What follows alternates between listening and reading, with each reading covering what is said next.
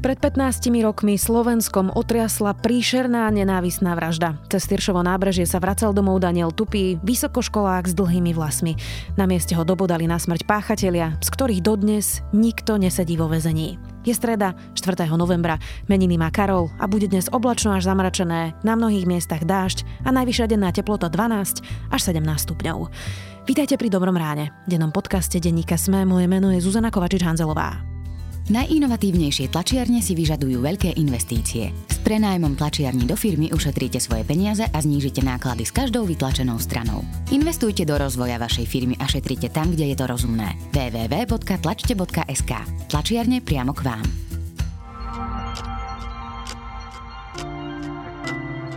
A teraz poďme na krátky prehľad správ. Podpredseda parlamentu Juraj Šeliga vykázal z rokovacej sály poslancov LSNS. Dôvodom bolo, že odmietli predložiť potvrdenie o negatívnom teste na COVID-19. Všetci ostatní poslanci sa testami preukázali. Vykázanie Kotlebovcov znamená, že sa nemôžu zúčastniť na rokovaní, zapájať sa do rozpravy, majú však právo hlasovať. Deň vzniku samostatného Československého štátu bude štátny sviatok. Doteraz bol 28. október len pamätným dňom. Aj keď bude štátnym sviatkom, nebude dňom pracovného pokoja a v tento deň budú aj otvorené obchody. Poslanci schválili aj Deň pamiatky obetí komunistického režimu, konkrétne na 24. júna. Smeru chýbajú štyri podpisy na zvolanie mimoriadnej schôdze parlamentu. Na nej chce opozícia vysloviť nedôveru vláde Igora Matoviča za spôsob, akým zorganizoval celoplošné testovanie.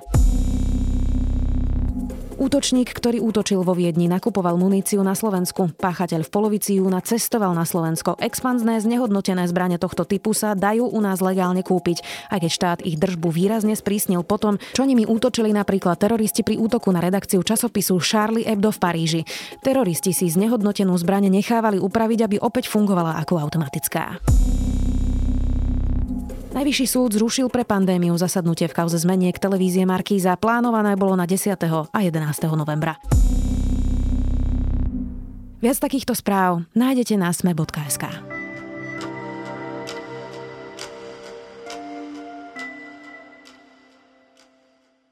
V tento deň pred 15 rokmi kráčal 21-ročný vysokoškolský študent Daniel Tupý s kamarátmi večerným Tyršovým nábrežím. Daniela aj kamarátov napadlo zozadu asi 15 ľudí. Útok bol rýchly a brutálny. Daniel Tupý bol na mieste dobodaný nožom a útok neprežil. Jeho vražda je aj po 15 rokoch nepotrestaná. Bratislava odvtedy nájazdy tlúb neonacistov už veľmi nezažíva. Iné vážne útoky však stále áno. Viac už s Matúšom Burčíkom, šéfom domácej redakcie denníka Sme že nás tu napadli asi 15 ľudia, začali byť. Niektorým sa podarilo aj utiecť, niektorí len menšie zranenia mali. Dano na tom doplatil najviac. Matúš, tak 4. november pred 15 rokmi, čo sa tam teda udialo? na Tyršovom nábreží? No tak ako si povedala, tam si vykračovala partia mladých študentov, evidentne sa zabávali, pokiaľ si pamätám, tak mali pri sebe aj nejakú gitaru, takže bola to taká veselá spoločnosť. Neviem, kto pozná to prostredie, tak asi vie, ako to tam vyzerá. Je to pomerne také, aj keď je to v centre mesta, alebo teda na, na, na breží Dunaja, tak je to také odláhle miesto tam, kde sa ten útok odohral. Tmavé. Tmavé. Nebolo to už v lete, kedy sa tam predsa len pohybujú väčšie skupinky Bratislavčanov a teda oni ako sa tam vykračovali, zrejme kráčali z nejakej zábavy. Prepadla ich skupina agresívnych útočníkov, začali ich mlátiť a Daniel Tupy to schytal tak, že naozaj dostal nejaké rany nožom, ktorým podlahol. Boli to náckovia? Od začiatku sa hovorilo, že to boli náckovia a doteraz sa neukázalo, že aká je skutočná pravda. No. Podľa môjho názoru ono tým, že sa to na začiatku naozaj veľmi jednoznačne nasmerovalo týmto smerom, tak možno aj to trošku prispelo k tomu, že tá policia trošku stratila obozretnosť v tom, aby preverovala aj nejaké iné motívy. A teda, či to boli náckovia, alebo to neboli náckovia, sa možno už nikdy nedozvieme. Pýtam sa aj preto, že toto bol rok 2005 a ja si to pamätám veľmi dobre, že mňa ako Bratislavčanku to tiež vtedy veľmi šokovalo, pretože takéto tlupy ľudí, ktorí zbili skupinku s gitarou za to, že mali dlhé vlasy, to sme zažívali v 90. rokoch. Ale v 2005 už to úplne nebolo až tak na každodennom poriadku, ale zároveň toto bola scéna, ktorá sa opakovala v Bratislave často. Alebo sa mýlim? No, je to tak, ako hovoríš. Tie 90. roky boli, to bola akože úplná divočina. 2005 však aj môžeme to určovať podľa toho, že to už neboli, neboli také tie nejaké že vlády, vlády Vladimíra Mečiara, kedy toto všetko ovládalo nejaké podsvetie a chuligáni. Napriek tomu takéto útoky sa stávali. No však ja si tiež pamätám, že tento incident naozaj, naozaj vyvolal veľkú vlnu nejakého odporu alebo protestu zo strany slušných ľudí. Konali sa všelijaké podujatia, na ktorých sa požadovalo, aby ten incident bol nejakým spôsobom čo najskôr vyšetrený. Možno tá otázka je aj, aj taká, že práve tá skupina tých piťovcov, ktorí boli neskôr obvinení z tohto trestného činu, mala tú povesť vagabundov, ktorí naozaj robili v Bratislave zle.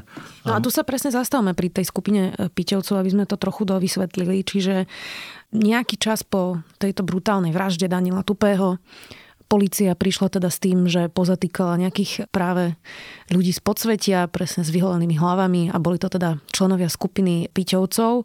Ako k ním prišla a prečo nakoniec teda sme videli, že ich zabásli, ale vlastne dnes za to nikto nepíka. No to práve bolo tak, že oni boli známi tým, že tiež sa pohybovali vo väčších skupinách, pôsobili agresívne, robili neporiadok na diskotekách v uliciach mesta, chodili oblečení práve tak ako tí neonacisti v maskáčových úboroch, mali vyholené hlavy, boli naozaj vyšportovaní a vytrénovaní. Oni sami v tom svojom kolektíve trénovali všelijaké bitky a tieto bojové športy.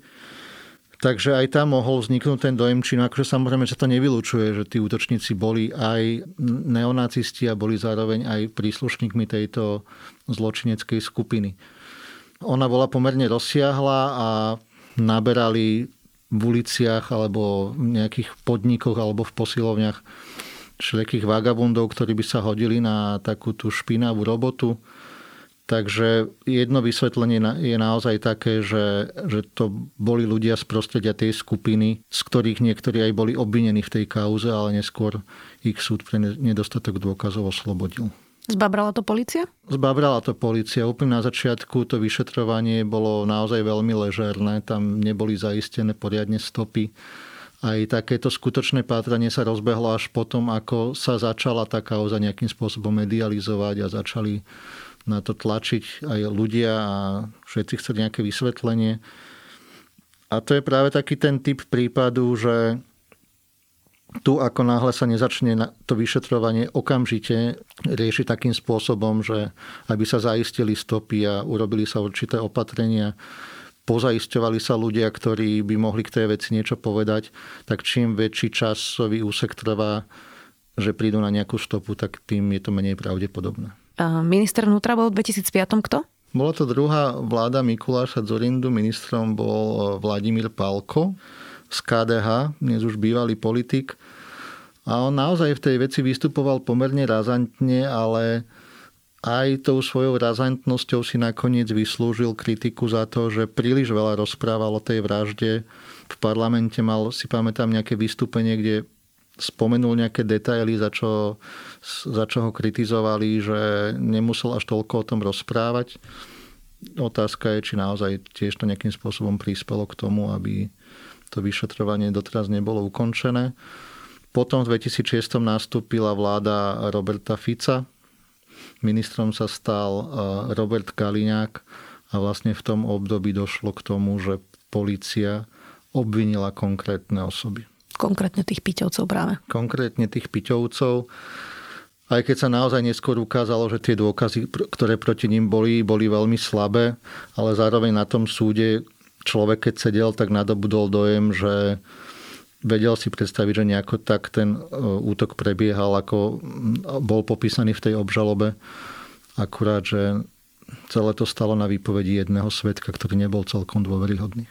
Ja si spomínam, že vždy, keď prišiel 4. november a výročie smrti Daniela Tupého, tak ak bola príležitosť, ja som sa na to Roberta Kaliňáka často pýtala, že teda, či existuje ešte šanca, že sa dolapia páchatelia. A on mi každý rok odpovedal, že veď predsa vedia vyriešiť aj vraždy po desiatich rokoch, pretože niekto začne rozprávať. Vieš si predstaviť, že po 15 rokoch dnes Piťovci viacerí sedia v base, by niekto z nich začal napríklad rozprávať? No, no je to práve, že toto je trošku zvláštny prípad, lebo sme naozaj v poslednom čase svedkami toho, že policia zachytáva rôznych týchto ľudí z tých skupín a vždy sa tam nájde niekto, kto je ochotný sa dohodnúť a začne hovoriť.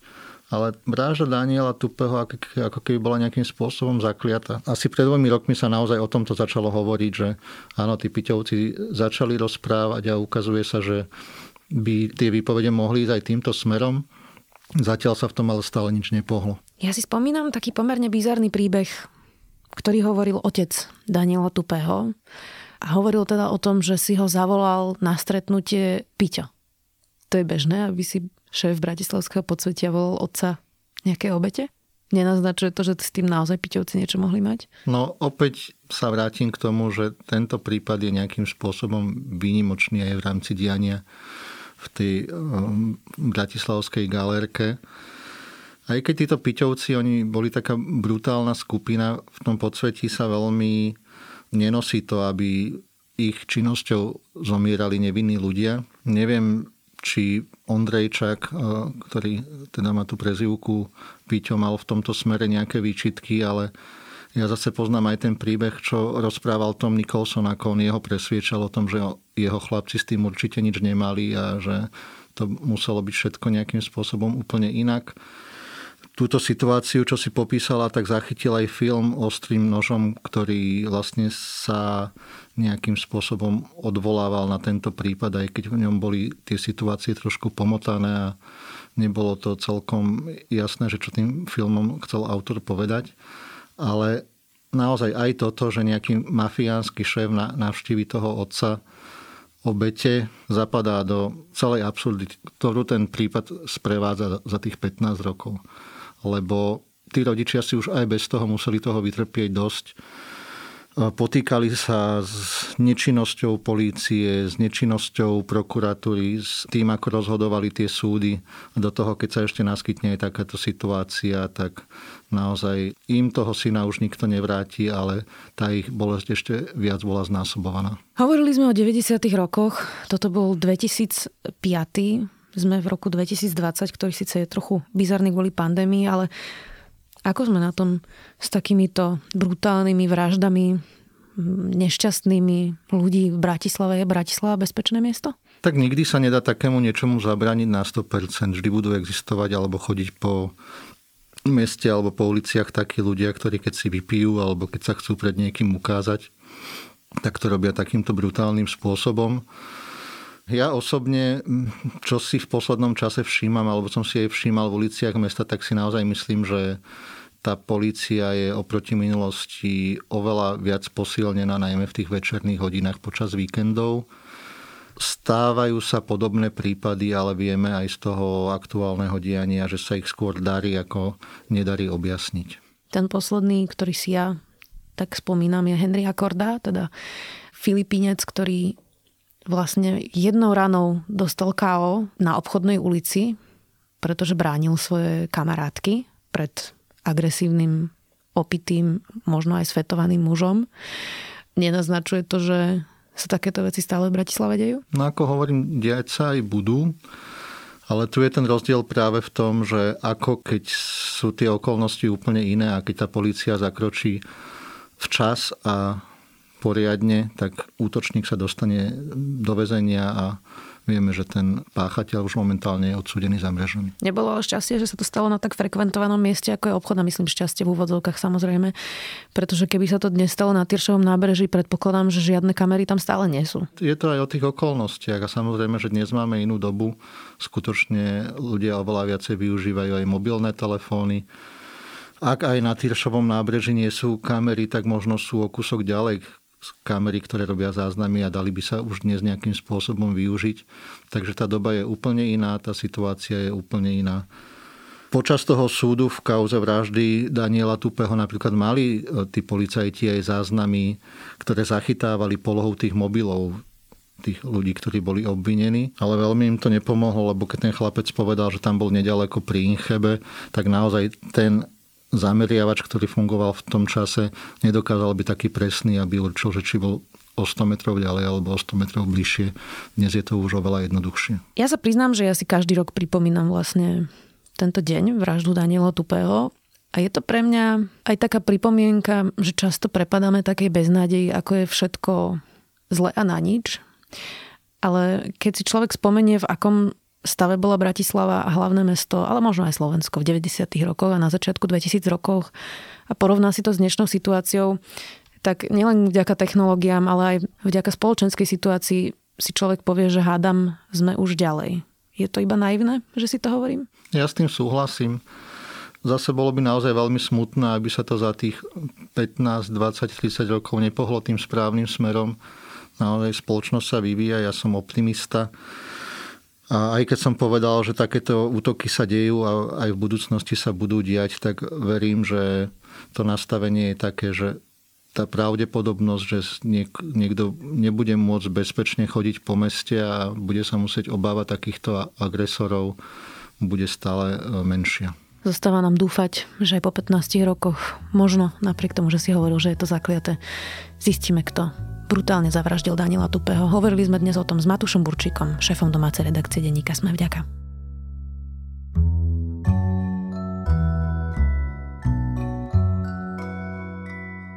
Už asi viete, že Dobré ráno oslavuje tretie narodeniny. Vám aj nám želáme všetko dobré. A aké podcasty a prečo počúva Jana Kovalčíková, herečka Slovenského národného divadla. Volám sa Jana Kovalčíková. A medzi moje najobľúbenejšie podcasty samozrejme patria tie spravodajské, pretože ako mladý človek sa snažím zaujímať o dianie okolo mňa, kam smerujeme alebo kam naopak nesmerujeme.